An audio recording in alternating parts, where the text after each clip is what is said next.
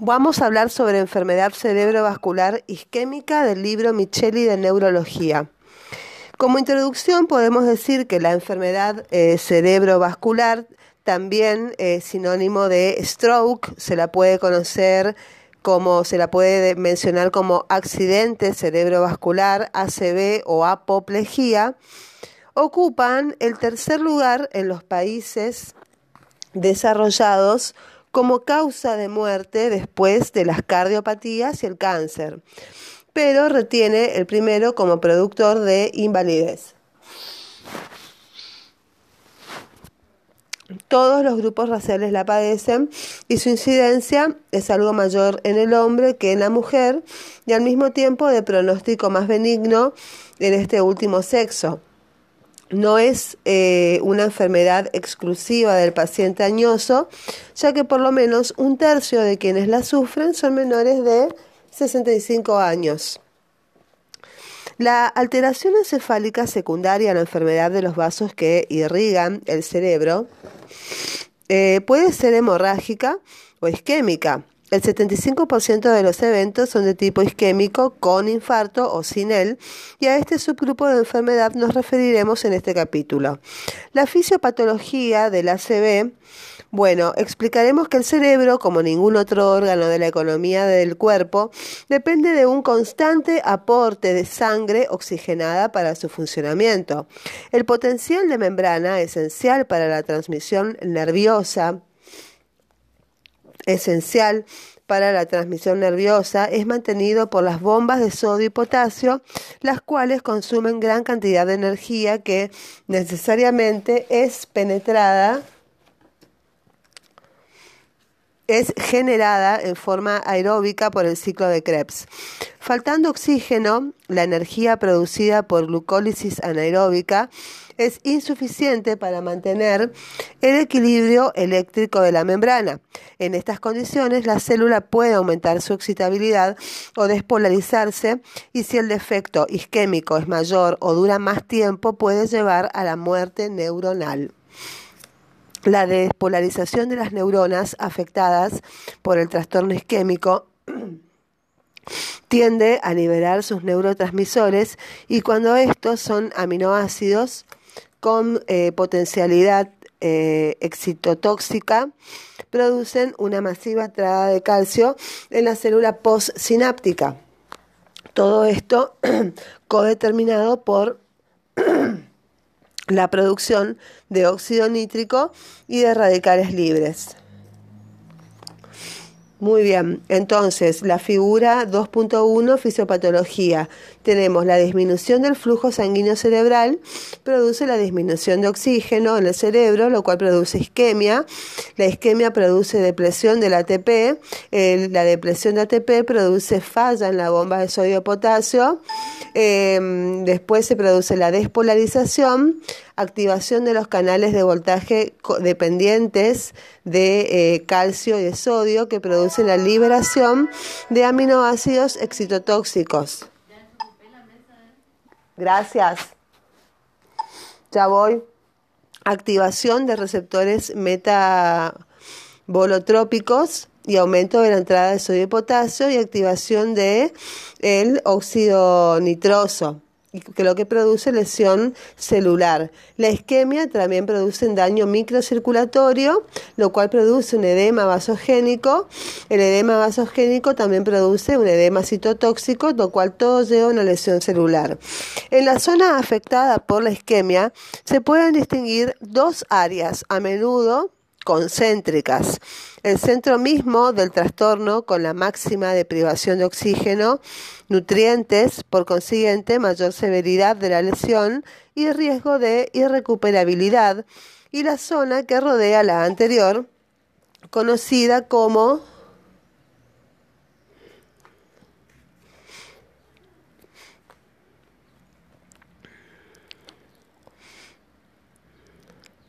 conocida como área de penumbra y que potencialmente puede recibir un daño crítico por los productos excitotóxicos liberados.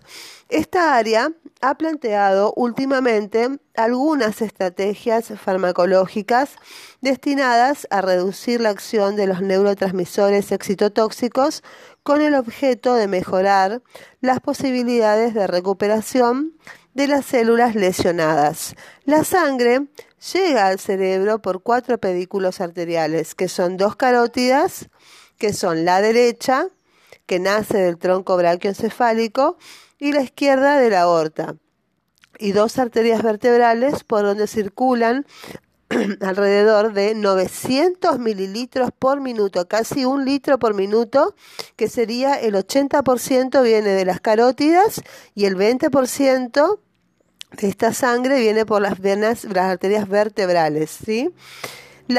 Acá se puede ver una figura, el esquema 2.2, eh, la arteria carótida común, tenemos la arteria carótida interna, la arteria oftálmica, la arteria cerebral media, la arteria cerebral anterior, la arteria cerebral posterior, la arteria basilar y la arteria vertebral. Son siete arterias que son las encargadas de irrigar casi eh, eh, aproximadamente 900 mililitros por minuto al cerebro, ¿sí? Cuando se obstruye una de estas siete, de estas ocho arterias, puede determinar extensos infartos o pasar inadvertida también, dependiendo en ello en gran parte del desarrollo de los circuitos anastomóticos y de la rapidez con que se produce la obstrucción. A nivel del cuello tenemos eh, la arteria intervertebral, y tenemos el intercarotidio, que son las carotidas externas, carotido vertebral. Y adentro del cerebro, o sea, las, arterias intracraneales, tenemos el famoso polígono de Willis, que es el sistema nasal angular, y la red plal. Muy bien. Los sistemas anastomóticos más relevantes conectan a los pedículos vasculares entre sí o sus ramas entre sí.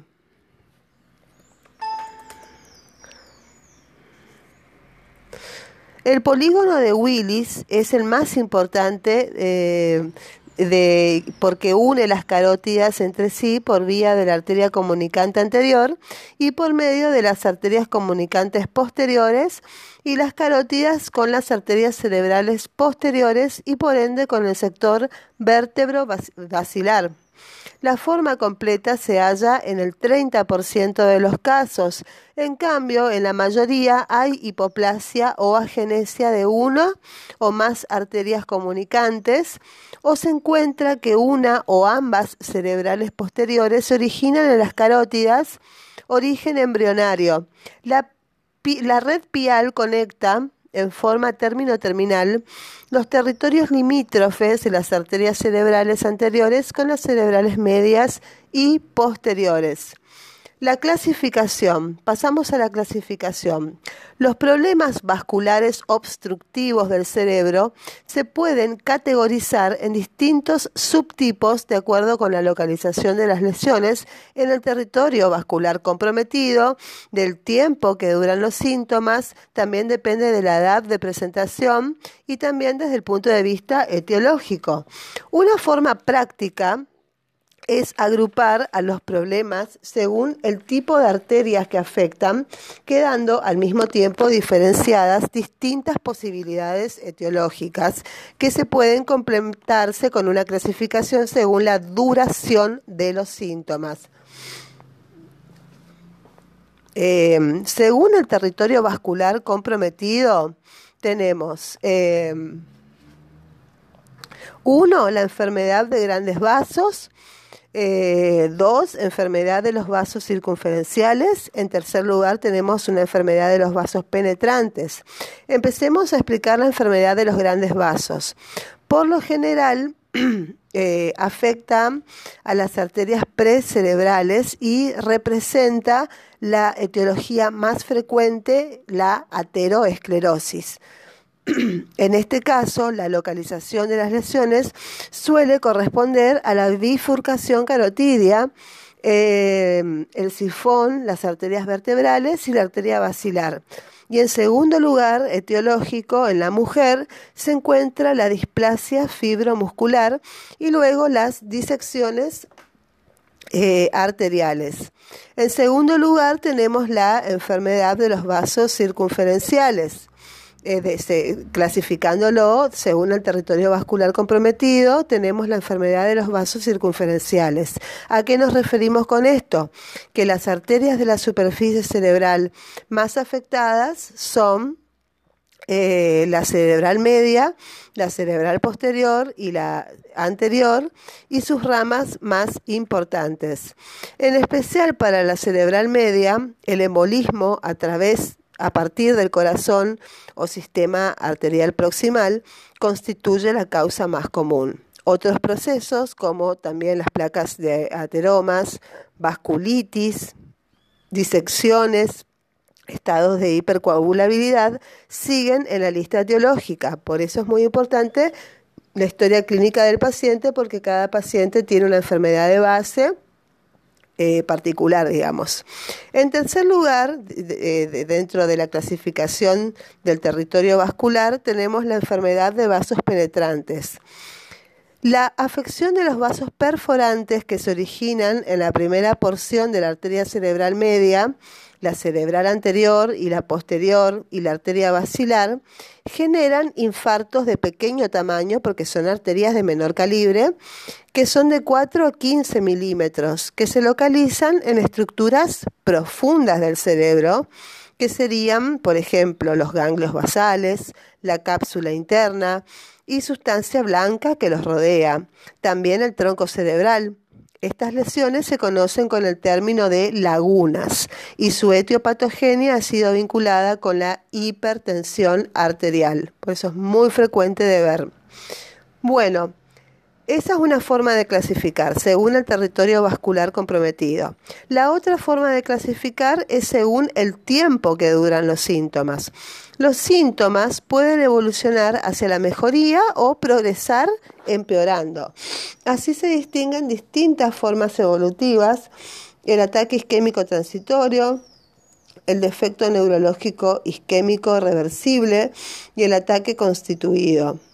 Eh, las tres variantes suelen evolucionar a distinta velocidad hacia la mejoría. Y una cuarta posibilidad es el infarto progresivo, en que el cuadro clínico empeora desde su instalación en forma en tiempo variables. Eh, tenemos, según el tiempo que duran los síntomas, también las diferenciamos en uno, ataque isquémico transitorio o TIA, estas, hasta hace poco, hasta hace aproximadamente 20 años, se requería como condición diagnóstica para esta variante de trastorno vascular que la duración del evento fuera menor de 24 horas y estudios más recientes, eh, clínicos y de tomografía y de resonancia, realizados en forma precoz, mostraron que cumplidas las 24 horas del comienzo de los síntomas, existe correlación entre imágenes, es decir,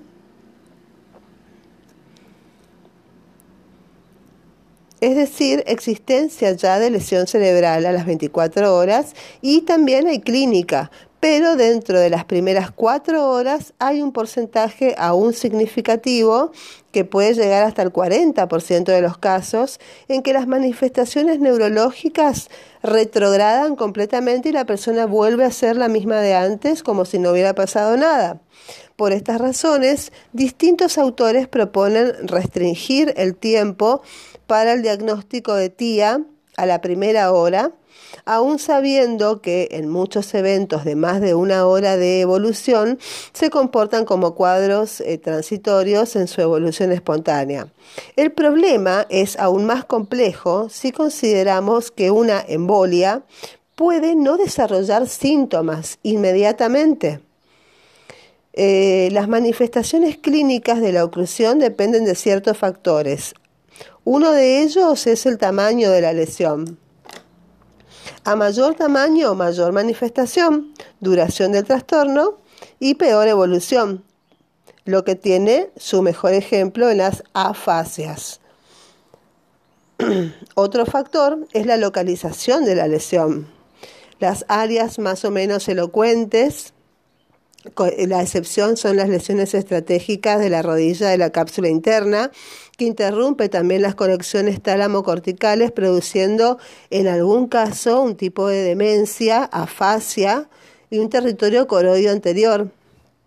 Otro factor es el efecto inflamatorio que provoca, que puede provocar un edema o no, y también otro factor que influye es la variación individual en la respuesta a la lesión, porque sabemos que todos los organismos no responden de la misma manera ante un mismo, eh, ante un mismo, ante una misma agresión.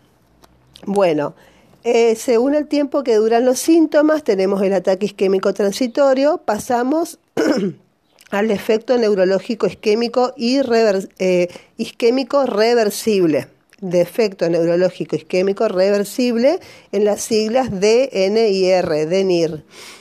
Bueno, que, eh, eh, con respecto a esto es que la mejoría acelerada de un cuadro que parecía definitivo dio origen a este término, cuyos límites son eh, la persistencia de síntomas y signos por más de 24 horas, en, general, menos de 15 días, lo que asusta, por supuesto, porque o sea, el paciente y los familiares y los médicos piensan que esto es irreversible y puede llegar hasta menos de 15 días y revertirse el cuadro.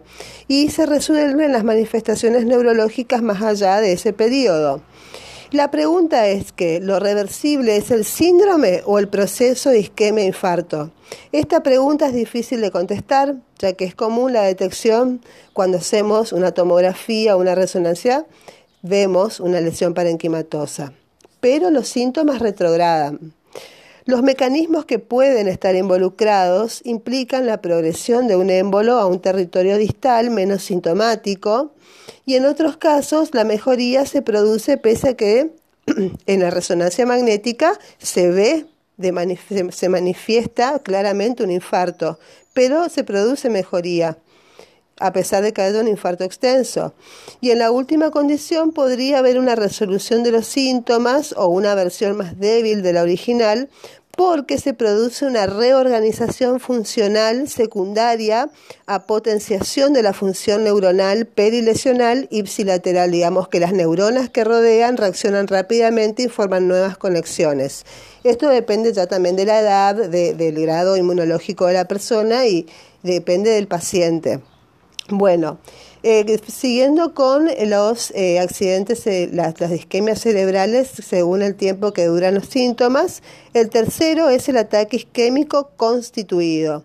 ¿A qué nos referimos con el ataque isquémico constituido? En este subtipo los síntomas evolucionan después de un periodo de estabilidad que es variable, varían los días, no se puede decir que dura tantos días como una gripe, digamos, hacia la mejoría mejora dejando un distinto tipo y severidad de secuelas de acuerdo con la extensión de la lesión y la localización de la lesión en el cerebro. Y el cuarto, la cuarta clasificación según el tiempo de síntomas, es el ataque isquémico progresivo. Bueno, en esta variante, los síntomas y signos en vez de tender a la mejoría, empeoran. Sería todo lo contrario al defecto neurológico reversible. El ataque isquémico progresivo empieza de menor a mayor, empeora. Pueden hacerlo en forma progresiva o en escalones y el tiempo en que se completa este evento es variable y, eh, tiene un máximo de cinco días. Muy bien. Pasemos a hablar de la afección de grandes vasos en el cuello y arterias circunferenciales del cerebro tenemos, como habíamos dicho, la arteria carótida, la arteria vertebral, la arteria basilar, que son las del cuello y eh, las externas, digamos, las que están fuera de la calota craneana. Bueno, empecemos con la carótida. La arteria carótida primitiva derecha nace del tronco denominado o brachiocefálico a la izquierda de la aorta esta se divide a la altura del borde superior del cartílago tiroides en carótida externa y carótida interna. La carótida interna presenta una leve dilatación en su origen y se dirige a la base del cráneo, a donde ingresa por el conducto carotídeo del hueso temporal y sigue hacia adelante a través del seno cavernoso y luego de atravesar la dura madre a nivel de la apófisis clinoides anteriores, da origen a la arteria oftálmica, la arteria coroidea anterior, la comunicante posterior, la cerebral anterior y media. Por lo tanto, es una arteria importantísima. Bueno, la patología más frecuente de la arteria carótida es la ateroesclerosis, la que generalmente asienta en la bifurcación de la carótida primitiva, eh, cuando se divide en externa e interna, y con menor frecuencia en el sifón carotidio, que es cuando ingresa. ¿sí? En el segundo lugar figura la displasia fibromuscular, que es una enfermedad no ateromatosa de la capa muscular y del tejido elástico de las arterias, considerablemente más frecuente en la mujer entre, entre los 40 y 50 años y luego las, eh, en tercer, por último, las disecciones, ¿sí? cuando ya se rompe la arteria. Bueno, la enfermedad puede ser asintomática, incluso cuando está obstruida, o eh, puede ser asintomática o puede producir eventos muy graves que pueden comprometer la vida del paciente. Recordémonos que es la carótida, es una arteria muy importante, es vital. Esta variabilidad en la expresión clínica depende del grado del desarrollo de la circulación colateral, porque también el factor tiempo tiene importancia en la manifestación clínica de la obstrucción. Cuanto antes el paciente se dé cuenta de los síntomas y concurra a un centro asistencial y reciba asistencia médica, no, eh, va a evolucionar mejor. Muy bien. Eh, y la capacidad del proceso obstructivo de generar trastornos tromboembólicos también depende a través de procesos ulcerados o dilataciones locales. También puede ser que el paciente tenga pseudoaneurismas que no hayan, no han sido nunca descubiertos y bueno, sean descubiertos lamentablemente en ese momento. La obstrucción de la carótida interna produce con frecuencia trastornos motores y sensitivos en el hemicuerpo opuesto, ¿sí? asociándose a, afasia o apraxias. Si se compromete el hemisferio, si por ejemplo la persona es zurda y se compromete el lado derecho, por supuesto, o sea, se va a comprometer el lado izquierdo y la persona no va a poder mover, eh, no va a poder eh, mover la, parte de, no va a poder hablar correctamente y no va a poder mover los miembros eh, del lado izquierdo. Si la lesión involucra áreas temporales, eh, también puede haber hemianopsia homónima, ¿sí? porque se afecta la arteria oftálmica. Eh, lo que debe diferenciarse de una alteración monoocular por defecto isquémico retiniano, que también es característica de la enfermedad carotidia. La arteria oftálmica es rama de la carótida interna. En caso de compromiso de áreas prefrontales se suele detectar desviación ocular hacia la lesión cerebral, que el enfermo mira a la lesión cerebral. Muchos pacientes con enfermedad de este vaso presentan infartos de territorios limítrofes, como la cerebral media, cerebral posterior y anterior. Cuando la sangre irrumpe en la pared arterial, labrándose camino a través de ella, obstruye la luz verdadera generando la oclusión del vaso. Esta lesión puede ocurrir en relación con un traumatismo, que son traumatismos, maniobras quiroprácticas, punciones directas del vaso u ocurrir espontáneamente y tienen la, a la aterosclerosis y la displasia fibromuscular como factores predisponentes. ¿sí? Este trastorno, conocido como la disección arterial, cuando involucra a la carótida interna, produce un intenso dolor a nivel mandibular, con frecuente propagación a la órbita y oído del mismo lado. Esto es importante para hacer el interrogatorio cuando el paciente viene con dolor. Eh, tenemos que preguntar dónde duele, si duele la mandíbula y si se propaga la órbita. Muy bien. Se produce el síndrome de Horner, que consiste en miosis, congestión conjuntival, parcial, o sea, caída del párpado superior, y en oftalmos, el cual es producido por lesión del plexo simpático que produce por la adventicia de la arteria, junto con el dolor intenso o precedido por, el por estas molestias y se suceden signos focales hemisféricos de variada intensidad. Esto nos da una pista de que está afectada la arteria carótida interna. Con respecto a la arteria vertebral en la afección de grandes vasos en el cuello y arterias circunferenciales del cerebro, la arteria vertebral durante el periodo embrionario, la mayor parte em, de la irrigación del tronco proveniente de las carótidas eh, proviene de las carótidas. Por este motivo pueden existir anastomosis en el adulto, lo cual es resabio de esta situación en el feto, eh, entre paréntesis, arteria trigeminal, hipoglosa, acústica, y además por su sistema eh, apareado, en el 45% de los casos las vertebrales son asimétricas. La izquierda suele ser la dominante. Se distinguen cuatro segmentos en el recorrido de este vaso. El primero va desde el origen a nivel de las arterias subclavias al foramen C5, cervical 5, cervical 6. El segundo es en el conducto transversario hasta la cervical 2.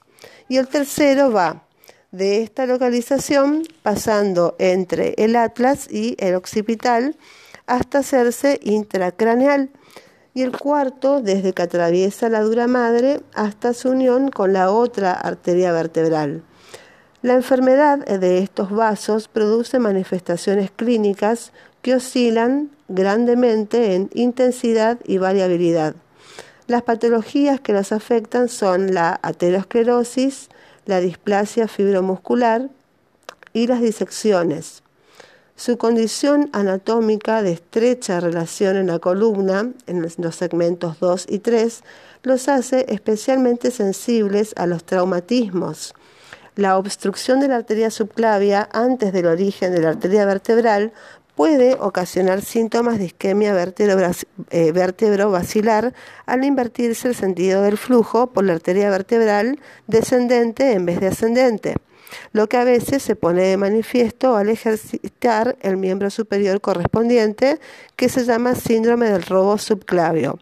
Como vimos antes, es frecuente la existencia de una arteria vertebral hipoplásica y en estos casos la oclusión de la arteria dominante puede ser equivalente a la obstrucción de la arteria basilar. Por el contrario, si hay un buen desarrollo de ambas arterias vertebrales, la oclusión de una de ellas puede ser asintomática.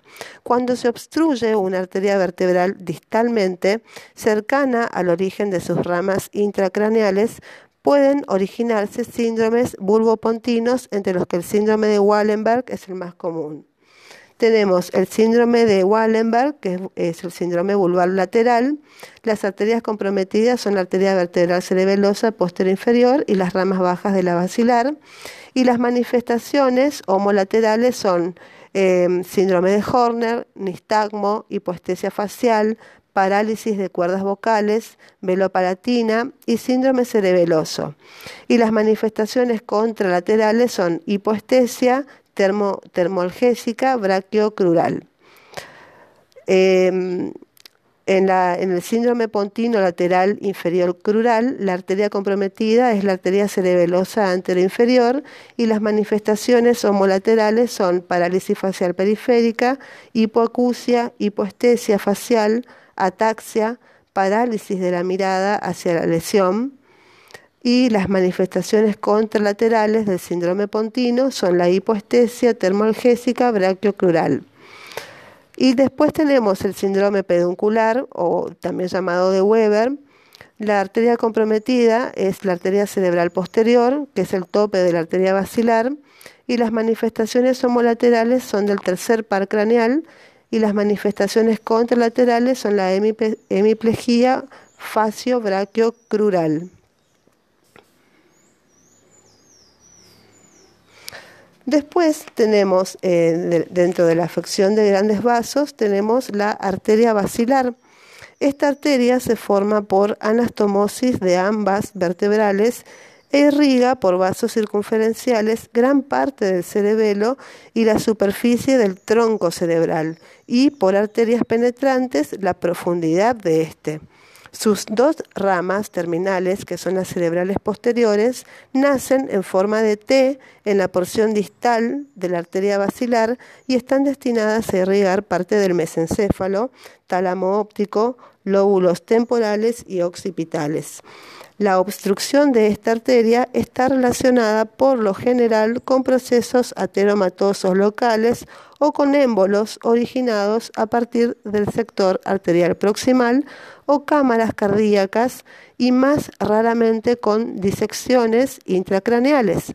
Cuando se ocluyen ambas vertebrales o una arteria vertebral dominante o la misma arteria basilar, suelen producirse graves síntomas, como cuando se afecta la porción anterior de la protuberancia, dando lugar a un síndrome que es el denominado de enclaustramiento.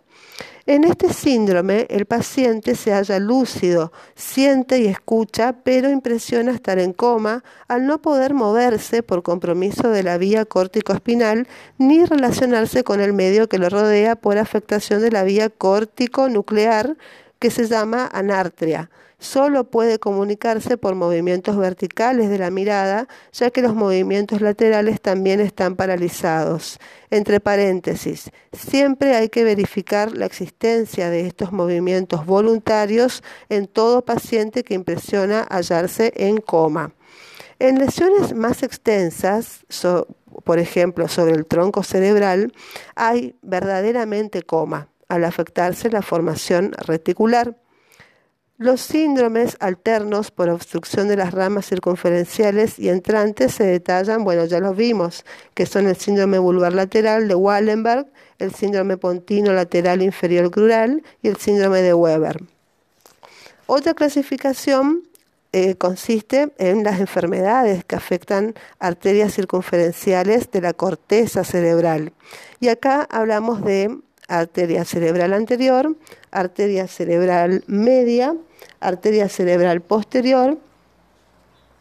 Con respecto a la arteria cerebral anterior, las ramas terminales de la arteria carótida son la arteria eh, cerebral anterior y la cerebral media.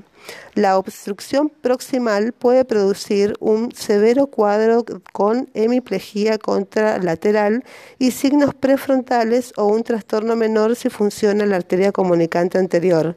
La oclusión distal de esta arteria comunicante produce plejía y alteraciones sensitivas del miembro inferior contralateral con leve parecia del brazo e indemnidad de la cara, prensión palmar forzada, apatía, abulia, alteraciones esfinterianas y, en lesiones del hemisferio dominante, apraxia brachiocrural izquierda.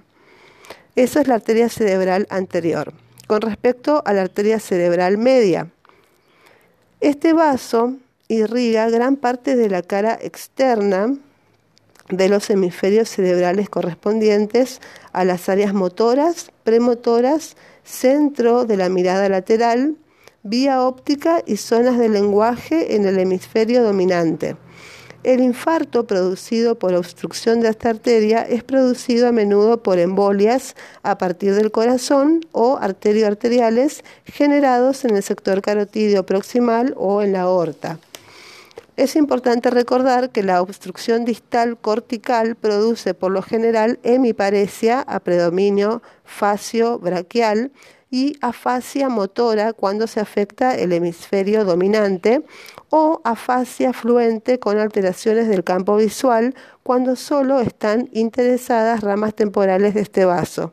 Si la obstrucción se produce en su origen, se involucran además territorios profundos que serían los ganglios basales y la cápsula interna, que están irrigados por vasos perforantes que nacen de su segmento más proximal, lo que produce una hemiplegia facio-brachiocrural con hemihipoestesia y hemianopsia contralaterales, a lo que se asocia a fascia mixta si el hemisferio comprometido es el dominante. es grave, digamos, la arteria cerebral media. Cerca de la mitad de los infartos cardioembólicos sufren transformación hemorrágica, en general por recanalización del vaso obstruido, sin que eso se asocie con empeoramiento clínico en la mayoría de los casos. Ahora pasemos a hablar de la arteria cerebral posterior. La arteria cerebral posterior nace de la arteria basilar, aunque en el 15% de los casos se origina en la arteria carótida interna eh, de origen embrionario. En su porción proximal, la arteria cerebral posterior irriga los pedúnculos cerebrales y cerebelosos superiores, los pares oculomotores, tercer par craneal y cuarto par craneal, la sustancia negra, el núcleo rojo y la formación reticular, además de sectores talámicos, subtalámicos y el fascículo longitudinal medial. La obstrucción de ramos penetrantes a este nivel origina síndromes alternos Em, como es, eran el síndrome de Wallenberg, el síndrome de Weber, hemibalismo y lesiones talámicas, que son lagunas, o en caso de una oclusión bilateral masiva, entre paréntesis, tope de la arteria basilar, por lo general por tromboembolismo a partir del corazón, un síndrome mesencéfalo talámico con parálisis del tercer par unilateral o bilateral, produce abulia intensa y síntomas visuales, y estos últimos a menudo precoces y bilaterales y pueden remitir parcial o totalmente con el tiempo. La obstrucción de ramas corticales de la arteria cerebral posterior lesiona la parte inferomedial del lóbulo temporal y el sector medial del lóbulo occipital, produciendo síndromes con compromiso visual de tipo cortical, como las cuadrantopsias y hemianopsias congruentes con respecto macular y reflejo fotomotor conservados. Puede agregarse alucinaciones en la parte ciega del campo visual y otros fenómenos visuales como palinopsia y si se compromete el hemisferio dominante puede haber alexia, anomia y distintos tipos de agnosias y si la lesión es bilateral puede presentarse ceguera cortical, visión en caño de escopeta, etc. Ahora pasamos a la enfermedad de vasos penetrantes. Las arterias penetrantes son vasos de 0,1 a 0,5 milímetros de diámetro que se originan en la primera porción de la arteria cerebral anterior, media y posterior y en la arteria basilar e irrigan estructuras profundas no corticales del cerebro y tronco cerebral. Cabe aclarar, eh, para repasar, que afasia es un trastorno del lenguaje y apraxia son movimientos familiares. Em, bueno, seguimos. Aproximadamente el 25% de los eventos isquémicos cerebrales interesan a estas arterias, las arterias penetrantes. Los infartos producidos por la afección de estos vasos se denominan lagunas o infartos lacunares. Son de pequeño tamaño, menores de 15 milímetros y se localizan en los ganglios basales, en la cápsula interna, en la sustancia blanca que rodea estas estructuras y la profundidad del tronco cerebral. Desde el punto de vista fisiopatológico, estas arterias se afectan fundamentalmente por procesos lipohialinóticos y necrosis fibrinoide, ambos relacionados con la hipertensión arterial. Por eso es tan importante controlar la hipertensión arterial, porque el 70% de los pacientes con estas lesiones tienen el antecedente de ser hipertensos. Otras causas como embolias, ateromas o disecciones se observan pero con menos frecuencia. El 70% es causado por hipertensión arterial. Los infartos lacunares conforman una variante diferente, diferenciable tanto patológica como clínica y radiológica de otras lesiones isquémicas y se han descrito numerosos cuadros neurológicos vinculados con ellos. Em, Fisher, que fue un investigador, describió distintos síndromes, todos ellos caracterizados por la ausencia de manifestaciones corticales, o sea que no presentan afasia, apraxias, agnosias ni trastornos visuales, convulsiones o alteraciones del sensorio. Y a continuación nos referiremos a los cinco síndromes más frecuentes por la enfermedad de vasos penetrantes. El primero es el síndrome motor puro. Este consiste en una hemiparesia de comienzo brusco que compromete con igual intensidad la pierna, el brazo y la cara sin alteraciones sensitivas ni compromiso de funciones corticales o sea, sin afasia, apraxia, alteraciones visuales, etc. Y es el más frecuente de todos los síndromes lacunares y la lesión a menudo se localiza a nivel de la cápsula interna o en el centro oval. En otros casos, con ausencia de compromiso facial, la laguna puede localizarse en la protuberancia. Em, el segundo síndrome es el síndrome sensitivo motor al cuadro anterior se suman alteraciones sensitivas con la misma distribución en el hemicuerpo sin perturbaciones de tipo cortical. La localización de la lesión suele ser la cápsula interna y zonas vecinas del tálamo óptico. El tercer síndrome de, enfermedad de vasos penetrantes es el síndrome sensitivo puro, que cursa con alteraciones de la sensibilidad que afectan a la mitad del cuerpo y es típica la excelente definición de un límite neto en la línea media. No hay manifestaciones motoras ni síntomas corticales. El infarto puede localizarse a nivel del tálamo óptico, que es el núcleo ventral posterior, en el centro oval o en la parte superior del tronco cerebral. El cuarto síndrome es la hemiparesia atáxica. Se trata de una paresia desproporcionada con mayor densidad en la pierna y de una ataxia en sentido opuesto, es decir, muy intensa en el brazo. De esta forma hay ataxia fundamentalmente en el miembro superior y paresia fundamentalmente en el miembro inferior. La lesión se suele encontrar en el pie de la protuberancia o a nivel del centro oval o corona radiata. El quinto síndrome es la disartria mano torpe. El cuadro se caracteriza por disartria, como dice el nombre, y disfagia, importantes por paresia facial, velopalatina y lingual de tipo central y torpeza del miembro superior homolateral de los defectos craneales. La laguna suele ubicarse al nivel de la rodilla de la cápsula interna o en el tercio superior de la protuberancia. La evolución de estos pacientes es hacia la mejoría espontánea luego de un periodo de estabilidad pueden tener presentación también transitoria, características que unidas a la reducida extensión de la lesión motivan la escasa mortalidad de este subtipo de evento vascular. Sin embargo, la repetición de este tipo de afecciones produce un deterioro característico conocido como demencia por infartos en territorio penetrante. Muy bien, estos son los cinco síndromes que se producen al afectarse eh, los vasos penetrantes. Bueno, también hay otros infartos profundos, que son aquellos infartos de localización no cortical que superan los 20 milímetros y son conocidos con el nombre de superlagunas y una variante especial es la que se ubica involucrando la región estriato capsular en ambos casos, las lesiones tienen factores de riesgo que difieren de los de las lagunas clásicas y los estriatocapsulares reconocen como factor más vinculado a su génesis el cardioembólico. Tenemos los infartos en territorios limítrofes.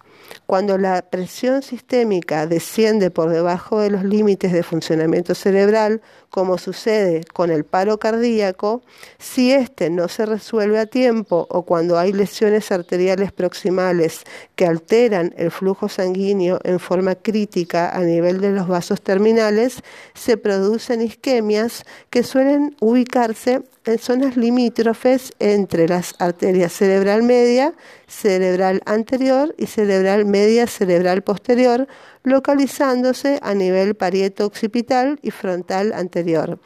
En los de causa sistémica, el trastorno suele involucrar áreas motoras bilaterales de los miembros superiores correspondientes al homúnculo cortical y el paciente aparece ya avanzada su recuperación como paralizado en su musculatura proximal de miembros superiores. También tenemos la vasculitis, como por ejemplo producida por la poliarteritis nudosa, la vasculitis temporal, patológicamente se caracterizan por elementos histológicos de inflamación y necrosis vascular y pueden generar isquemia en distintos órganos, incluidos el cerebro y nervios periféricos, o asentar solo en el sistema nervioso central, que serían eh, vasculitis aisladas del sistema nervioso central. La sintomatología de las vasculitis es variable y muchas veces asocia el compromiso del sistema nervioso periférico como en los pacientes con poliarteritis nudosa.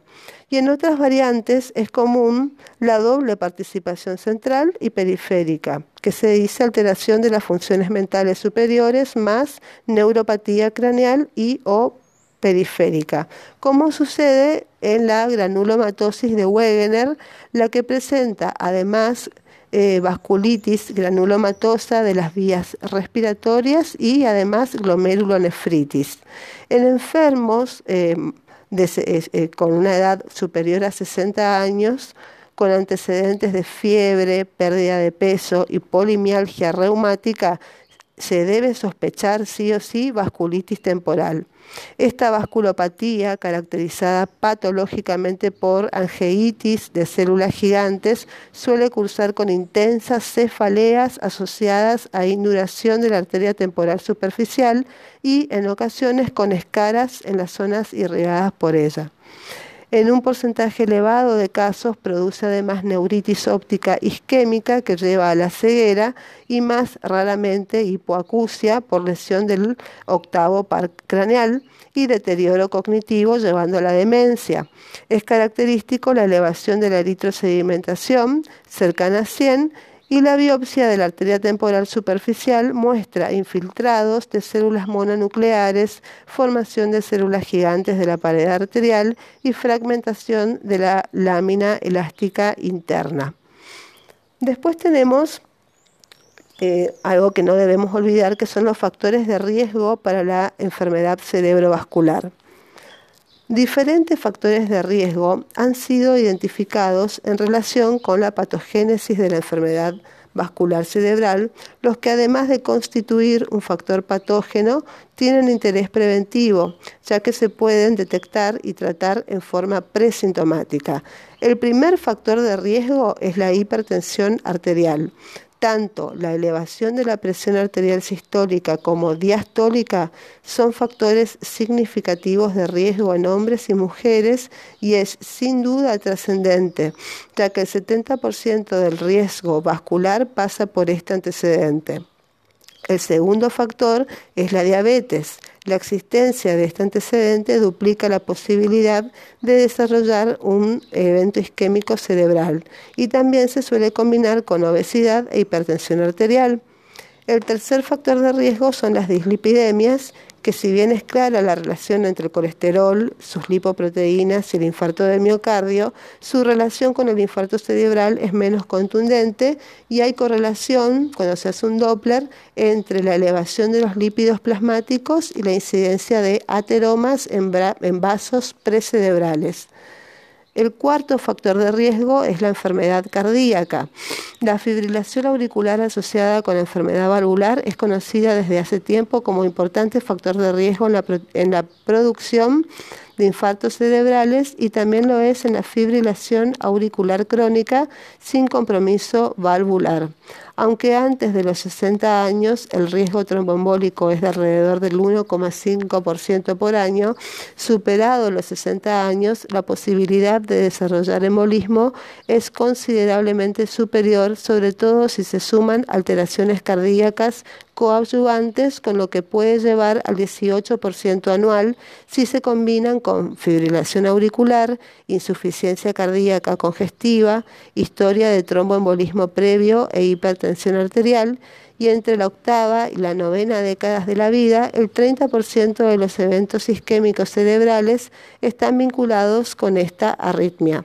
La identificación de hipertrofia cardíaca por electrocardiograma o por ecocardiografía aumenta cerca de cuatro veces el riesgo de infarto cerebral y también la insuficiencia cardíaca incrementa las posibilidades de desarrollar manifestaciones cerebrovasculares. El infarto de miocardio es un factor importante durante las primeras dos semanas de su evolución, que es el periodo agudo. En particular se afecta la cara anterior y es transmural. En su fase crónica, los infartos de miocardio, se asocian con una mayor incidencia de acontecimientos cerebrovasculares a través de secuelas asinéticas y aneurismas cardíacos. El quinto factor de riesgo es el tabaco. El consumo de tabaco incrementa el riesgo de infarto cerebral duplicándolo. Su mecanismo de acción estaría mediado por el efecto hipertensor de la nicotina. Otro factor de riesgo es el alcohol. El consumo abusivo tiene el efecto opuesto que el moderado. Eleva la incidencia de enfermedad cerebrovascular y su mecanismo estaría relacionado también con el incremento de la tensión arterial, además de elevar los triglicéridos, el hematócrito, producir arritmias y activar la agregación plaquetaria. En séptimo lugar tenemos el consumo de anticonceptivos orales. Si bien los trastornos cerebrovasculares pueden ocurrir durante el embarazo y el puerperio, estos eventos son más frecuentes durante el tratamiento con anticonceptivos, aunque con los más modernos su incidencia es es considerablemente menor, se especula que su acción está relacionada con la producción de estados de hipercoagulabilidad. Y octavo y último factor de riesgo son las drogas estimulantes y vasodescongestivas, como la cocaína, anfetaminas y descongestivos de las mucosas respiratorias, que tienen probablemente mecanismos fisiopatológicos comunes, como la hipertensión arterial, producen vasoconstricción, producen vasculitis y activación de la agregación plaquetaria.